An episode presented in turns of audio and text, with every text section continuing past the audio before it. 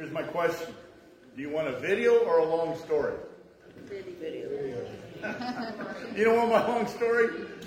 Okay. I found this video, and it has absolutely nothing to do with the sermon. But I just thought it was so cute I had to show it. So, uh, how many of you love dogs?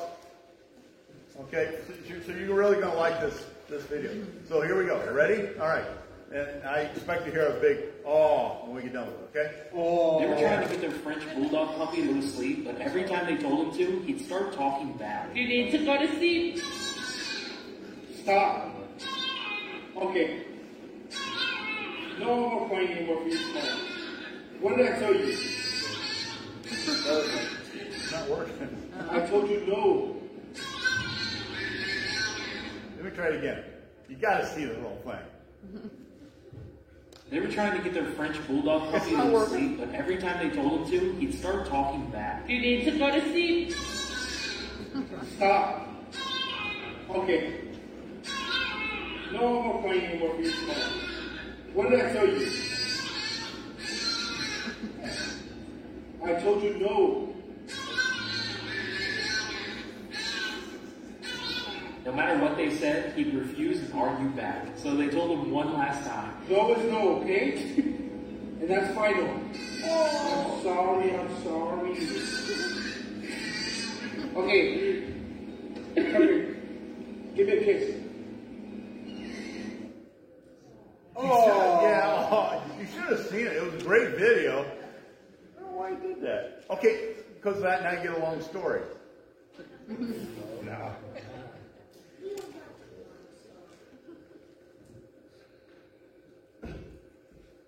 How do you, you remember that? Yeah. You're, you're, you're, yeah, you guys don't know. I don't remember that. But you remember when you had your first kid?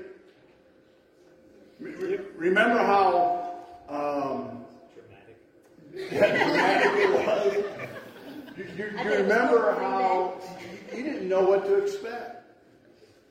You know, growing up, growing up on a farm, you know, I had an idea what to expect. I mean, I mean, Polly was pregnant and I growed pigs. I mean,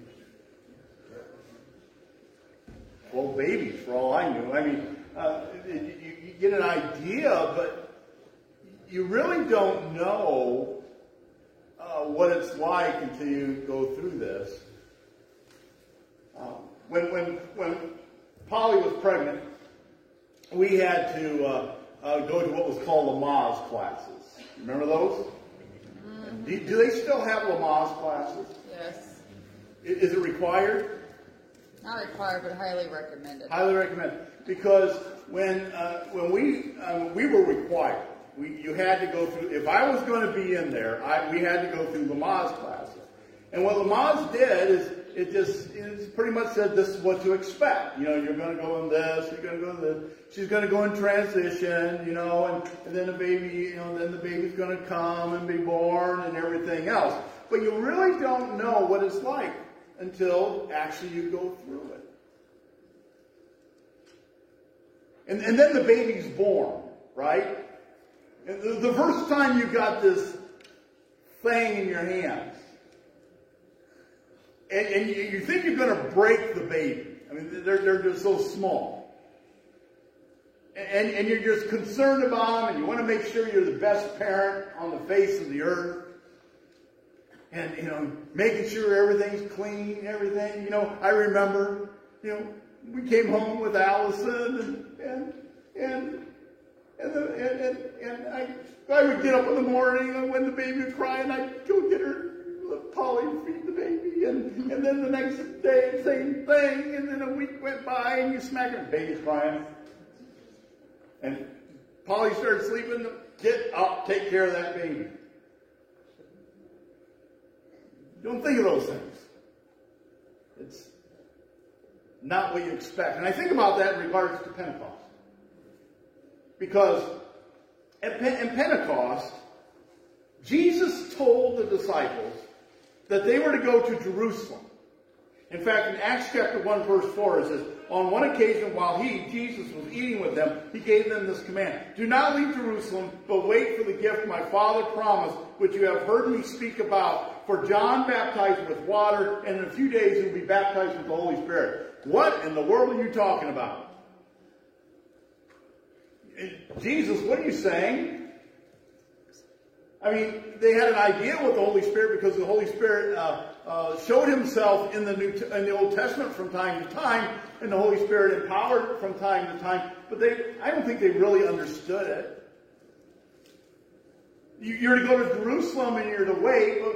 What, what does it mean to be baptized by the Holy Spirit? We, we talked about that about two or three weeks ago. But now everything is, is coming into play.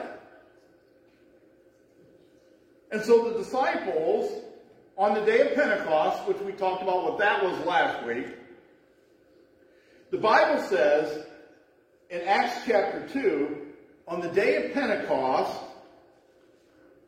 when the day of Pentecost came, they were all together in one place. We talked about that. We talked about what Pentecost was last week. Suddenly, a sound like the blowing of a violent wind came from heaven and filled the whole house where they were sitting. Now, I'm sure that these disciples were once again going, what is happening? I, I don't quite understand it. But what I'm going to talk about today are four qualities that the disciples possess that we need to possess as Christians. And then we're going to look at five lessons that we're going to learn from this particular passage. We're going to continue on from what we talked about last week. So, on the, on the day of Pentecost came, what? They were together in one place. They were obedient. Christians, do you hear that? And I know for the last month, that word obedience has been hit over the head, on our heads over and over and over again. Because the disciples were obedient. And as Christians, we need to be obedient in everything that we do. So they came together, they were and they were together in one place. Why were they in, why were they in one place? Because Jesus told them to. And Christians, as our world and as our society continues to turn its back on the church and upon Christ, it's going to become harder and harder and harder for us to be obedient to what the Scriptures tell us to do. I don't care what the world says, because Jesus' ways are much better than the world's. I heard a, a, a statement one time that says, let me give you a definition of irresponsibility. The definition of irresponsibility is someone has to take responsibility for your irresponsibility. So if you do something that causes somebody else to have to take the responsibility for your irresponsibility, that's what irresponsibility is. And most of the time, when you look at what Scriptures say, when it talks about obedience, when we're not obedient, someone has to take up the slack. Someone has to do it for you. Someone has to take care of it, or, or whatnot. So they were together in one place because Jesus told them to, and they were being obedient. Christians, one of the biggest marks of us being, uh, of our, our faith in Jesus Christ boils down to one word: we're obedient. We can fake, trust me, we can fake uh, singing loudly. We can fake, you can even fake joy, but faking obedience is very difficult. It has to come from the heart. And so the disciples were obedient. Obedience demonstrates our faith in Christ. Obedience is the key to our success. And obedience is what ensures, uh, is the sure way uh, for which us to receive the blessings and the promises of God. I mean, when, when you do something just because you're being obedient to God and God provides for you, He gets the glory. And you're going, wow, that makes sense. What God wants us to do. So, the first thing that the disciples did is that they were obedient. Then it says, and suddenly, at God's appointed time, not their appointed time, God's appointed time, a sound like the blowing of a violent wind came from heaven and filled the whole house where they were sitting. Alright, how many of you were close to the tornadoes that we've had the last few years here in, in Slab? One there? Anybody else? Anybody really close? Okay, so if you've ever been close to a tornado, the sure markers of a tornado is the sound of the wind. All right? So the last one that went through the line, Polly and I, uh, we lost power. Okay. That, that usually tells us something's happening when Selina loses power. So we lost power, and um, and what, what do men do when something like that happens? I go check it out. I went and checked it out. I'm a man. Yep. So I went to the door, and uh, and I'm I'm just sitting there at the back um, um, patio door, and all of a sudden you hear this. And, and it got louder and louder and louder. And Polly goes, "Get in the basement." And I looked at her and says, "And you're telling me?" So in the basement we went, and I did what every good man does. What does a man do in the basement when the tornado's going by their house? Watch. Watch. Yeah. Okay. So I went to the steps, and I actually turned my cell phone on. Don't do that. Turned my cell phone on, and I videotaped. I figured if I was going to die, somebody would see how I died. And we're listening to all this wind. I didn't see anything because it was dark, but boy, you could hear the wind. Remember last week what I said? God, the Holy Spirit, is presence. You can see the results of Him. You can feel the results of Him. And sometimes you can hear the results of Him, but you don't see Him, right? And that's what wind does. You, you, you, you see the results, you can feel the results, and, and everything. And the power of the wind is there, even though you don't see the wind.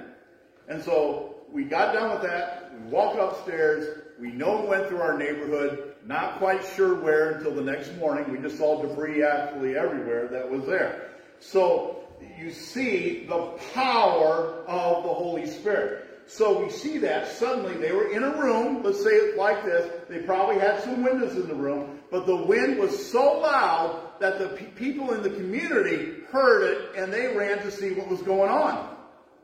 Okay? And violent sound of the blowing violent wind came from heaven and filled the whole house where they were sitting.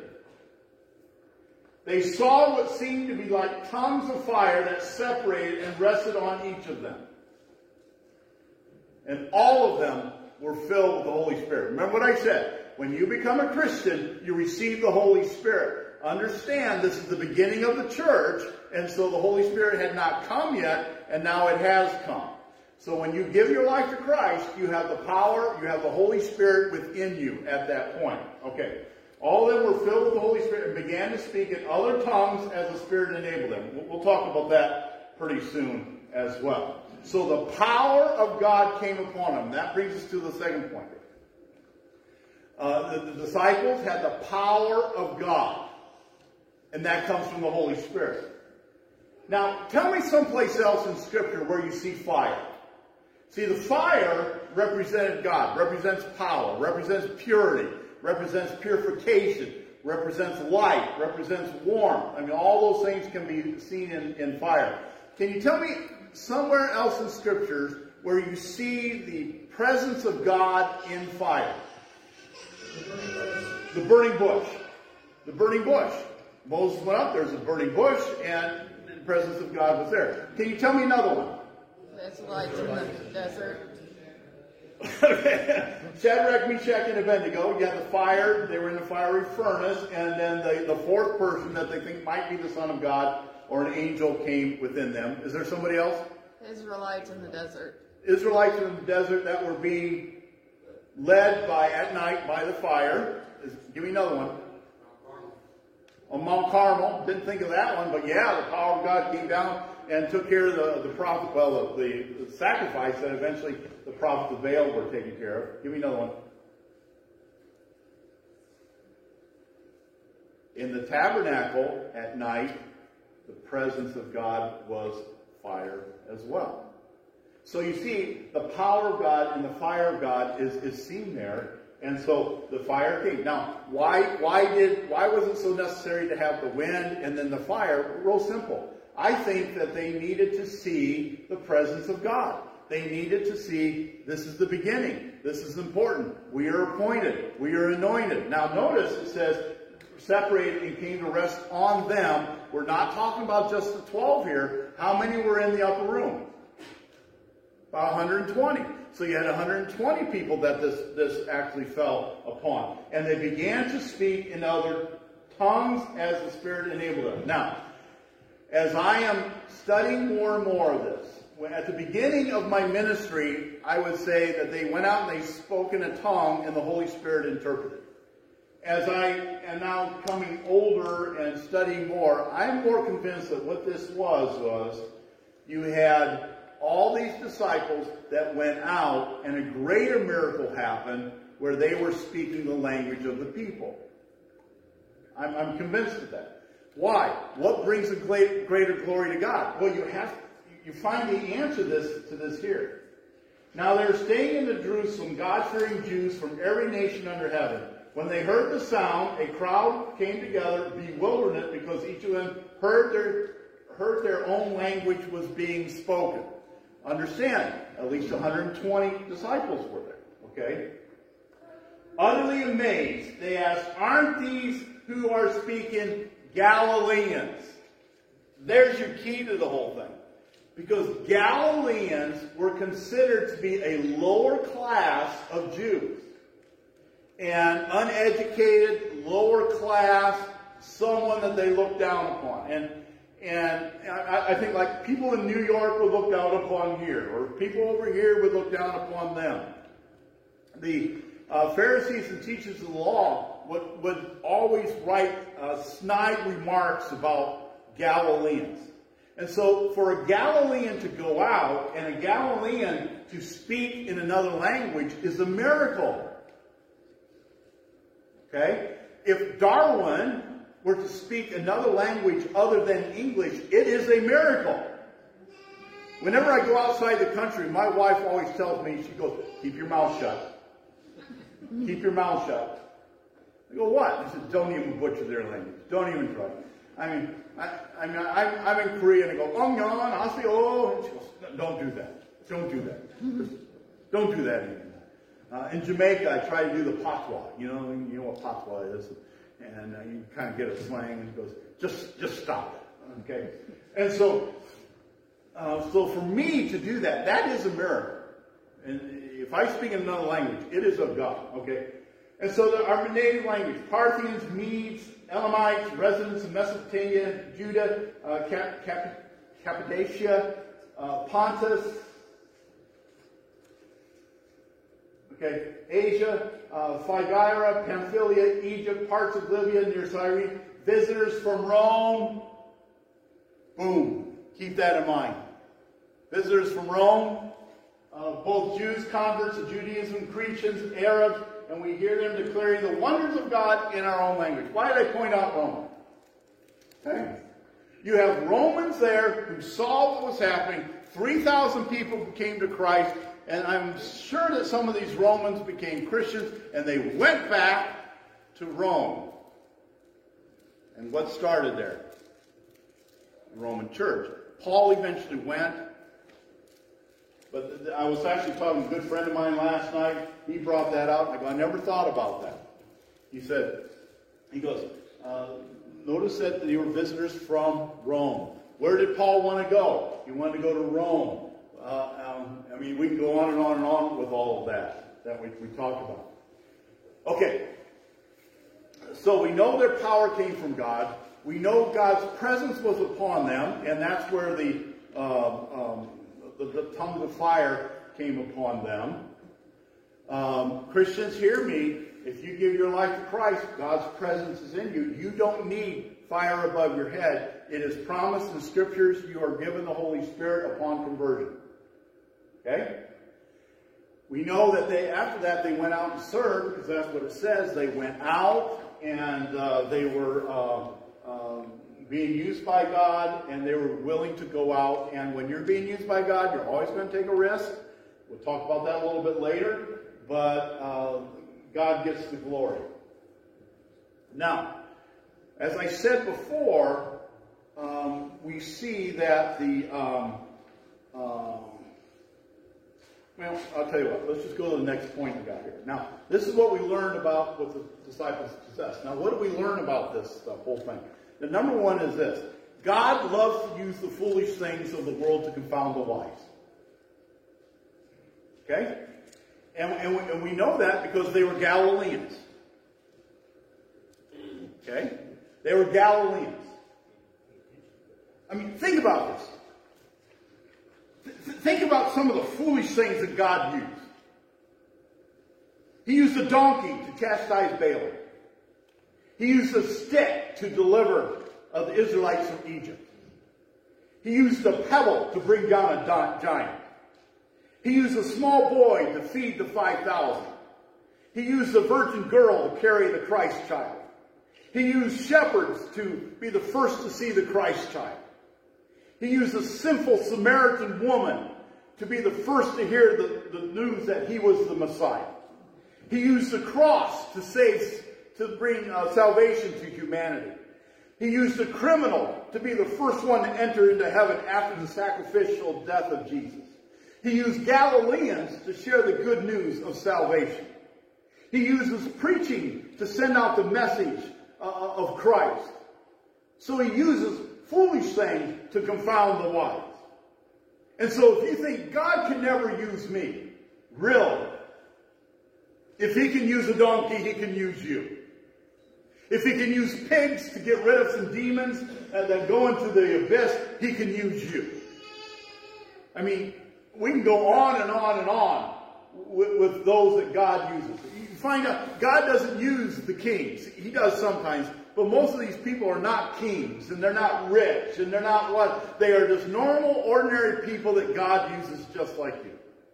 Now look what Scripture says. Brothers and sisters, think what you were when you were called. Not many of you were wise by human standards. Not many were uh, influential. Not many were of noble birth. But God chose the foolish things of the world to shame the wise. God chose the weak things of the world to shame the strong. God chose the lowly things of the world to, and the despised things and the things that were not, to nullify the things that are. So that, what? Why does he choose us? To say it. No one may boast before him. Our job is to, is when he's talking about boast, it means boast about us. Our job is to boast about Christ. That's our message, is Jesus. All we do is Jesus. Um, I think about this this past week. We're getting ready for uh, my granddaughter's fifth birthday party. We're, my family's getting together. And, and you know, my daughter's been in Guam. My daughter's been in South Korea. So for us to get the family together is, is a big thing. Okay, so we're getting everybody together. My foot was... And, and Polly will tell you, I have a very high pain tolerance. It was a nine. Ten is, put me in the coffin, lock the door, and never open again. That's what a ten is for me. And so I said, I've got to do something. We're going to go to Kings Island, and I, you know, got to find out what's going on. Just by chance, this is really spooky. This is when I think Facebook is listening to you. Because I got on Facebook, and it says, now accepting patients, podiatrist in uh, in Salina. Hmm. Okay. So, all right. So I called them up. I said, I, I got this situation. She said, give me a second. She comes back. She says, just by chance, just by chance, it's open. I, somebody canceled today. Can you come at one thirty? Yes, I'll be there at one thirty. Okay. So then we kind of went a little, fr- uh, we got there at one thirty, Polly wanted to come in with me, and uh, we sat, she played with my toes, I went off the table, uh, she says, you probably have an infection, we're going to have immediate surgery on you. Wait a minute, that's not what I wanted to hear. Well, we got to get a blood test first, but as soon as we find out there's an infection there, we're going to have immediate surgery on you and get you on some I Vs and stuff like that. I said, no, I don't think that's it, we're going to do that anyway. Okay, so we get the blood test back. It's a little elevated in some of those areas, but she calls me and says, don't worry about it, you don't have an infection, we think you got gout. Okay, all right, fine. What do I do? Here's some steroids, going to take a steroid. Well, and then uh, then the blood test finally comes back for gout. I don't have gout. I don't know what the problem is. I'm just falling apart. But what I find interesting is, is how God, in this whole thing, I think sometimes he does care about you, even in the little things. To be at a birthday party for your granddaughter. Because it's just amazing to see when that thing popped up. Come to find out, That was a Facebook post from seven years ago. And it still had the old address on it. So I said, this is your address. No, it's not. We're over here. Spooky, isn't it? It's not spooky. It's not. It's not. It's not what? That's God, right? You're saying that's God. I, I, I want to say the same thing. I was actually thanking the Lord the whole time. Going, thank you. I, and so they got me on drugs and on steroids. And the first day I took, I've never been on steroids before. And the first day I took steroids, I was doing really good. And I look at my wife, well, hi, how you doing? We just had a lot of fun together. And she goes, stop it. I am finding out you can't sleep too well with that stuff. All right, where am I at? God uses the foolish things to confound the wise. Our message is simple. It's Jesus. So we're getting ready for our T-ball program in about two, two to three weeks. The message is simple. It's not how to hit a ball. The message is simple. It's Jesus. And what an opportunity in this world that's turning us back on Christ to, to share the good news of Jesus Christ with others. When we have our vacation Bible school that's coming up, the message is simple, it's Jesus. When we have our one twenty-seven garage sale that's coming up, our message is simple, it's Jesus. And, and Ben and I are already starting to think, how can we... How can we do a Jesus thing at the one twenty-seven garage sale? Ben did something last year, and I want to go further on. I didn't even know he was doing it until one day he just showed up at the table and says, I'll pray for you in the hallway there. Well, that's a good idea. Let's expound on it. See, Ben, aren't you glad you hired Ben? He said, God, a lot of good ideas. When we, when we go to Mendon and for the trunk or treat, the, the message is simple. It's not candy, it's Jesus. Every Sunday morning when we come to church, it isn't to sing the songs and to hear this guy standing up here that looks good and just... The message is simple. It's Jesus. Everything that we're doing has to be Jesus. And has to be focused on Him. And that's what those disciples did. They went out and it was about Jesus. The foolish things of the world went out and they preached on Jesus. Because Jesus is the one that saved us. Jesus is the one that died on the cross for us. Jesus is the one that gives us salvation. Jesus is the one that gets all glory and honor. The message is simple. The means is simple. Obedience. To obey is better, better than sacrifice. The disciples went out and they were obedient and they preached. They were being obedient. You want to see God work? Be obedient. You want to see miracles happen? Be obedient. You want to see the presence of God? Be obedient. Be obedient. The power and uh, or the ability is very simple. It's the Holy Spirit. I can't do this on my own. It's the power of the Holy Spirit. I share with many of you, I'm not an evangelist. I, I'm just very honest with you. I'm not an evangelist. I will do the work of an evangelist according to what Scripture says. And I will tell you that when I do the work of an evangelist, I, I, you sense and you feel a power that comes in, gives you words to say, gives you direction to go, and it's the Holy Spirit. I would never make a good salesman because I'm the type of guy that would be knocking on the door saying, I hope no one's home. But when you're doing the work of God, then the Holy Spirit is the one that gives you the words to say and the direction in which you are to go. It's the Holy Spirit. All in all, God is the one who gets the glory. And can I be very honest with you? This, this, you guys are a good church, great church. But never lose focus on that issue. That God is the one who gets the glory. Not Darwin, not the board, not Mount Tabor, not anything. But God is the main purpose and the main focus of everything that we do. Has to be. Because if we ever lose that focus, then, then why would God's blessing be upon this church? I heard a story a number of years ago. It was called uh, the uh, Church of God Barn Grill. Some guy went down south and he uh, saw this restaurant entitled Church of God Barn Grill. And so he went, okay, so he went in there and they had chicken. They ate chicken. It was all chicken, kind of like Kentucky Fried Chicken, chicken, chicken, chicken, chicken. And so finally he asked the question, he goes, why is it called Church of God Barn Grill? And the person thought about it. Oh, I remember. This used to be a church. And in order to keep the doors open, we started we started making chicken dinners on the afternoon, and, and people started eating. We do it on Saturdays.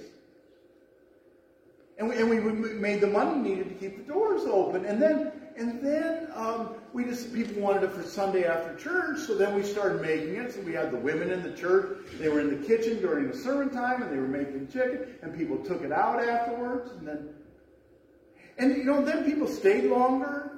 And eventually we just became a restaurant. You lost your purpose. I wonder how many people come to the Lord because of chicken. We lose our purpose. God's the one that gives the honor and glory. And so I shared that little story about Facebook today, not to say things were weird, but I shared that little story on Facebook to say, I can see God's hand in that. To get me into a doctor, to give me the steroids so I can be bouncing off the wall. Lastly, he says, go back to Acts chapter two. So here are the disciples, they're out, and they're preaching, they're preaching in languages, and people say, what could this be? Well, further. What could this be? Amazed and perplexed, they ask one another, what does this mean? Whenever God's working, people are going to say, what does this mean? It will perplex anybody. But some of them, however, made fun of them and said they've had too much wine. Brings me back to the last point. There will always be detractors. There will always be people who will not, I mean, you can... There are people you could actually have Jesus himself standing right here, and they still won't submit to him. How do I know that? Boy, I think uh, Pontius Pilate had Jesus in front of him. I think the Pharisees had Jesus in front of him. I think the priests had Jesus in front of him. I think that the Roman soldiers had Jesus in front of them, and they still mocked him, and they still put him on the cross. There will always be detractors. You can focus on the detractors, or you can focus on Christ. Which would you rather do? I'd rather focus on Christ. As our society continues to turn its back more and more on Christ in the church, there are going to be more and more detractors. Remain strong in him. Be obedient to him. And how are you obedient? And this comes from my notes from last week. You loosen your grip. In other words, this is not It's not mine anymore. You let go of it, and you let God have it. The second one is the white flag. You give a white flag of surrender. God, I'm done. I'm done. I surrender. It's, it's all for you. And you give up being the king of your life, and you let God be the king of your life. And then you just follow what he says. That's the key. When the detractors say, oh, this is so wrong, just look at them and say, no, it's not. This is so right. This is so right. Because I'm going to see God, and we're going to see miracles, and we're going to see great things in our lives. Let's pray. Father, help us to be obedient to you in every area. Help us to know you. Help us to show the world you. And help us just to um, be filled with your Spirit. For every day I give more and more of myself to you.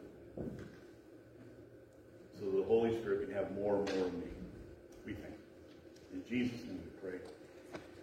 Amen. The uh, elders will be up front. uh, to pray for anyone who would like to have prayer for whatever reason today. Maybe you have a, a, a loved one that you'd like us to pray for. Feel free to come up and we'll be praying for you.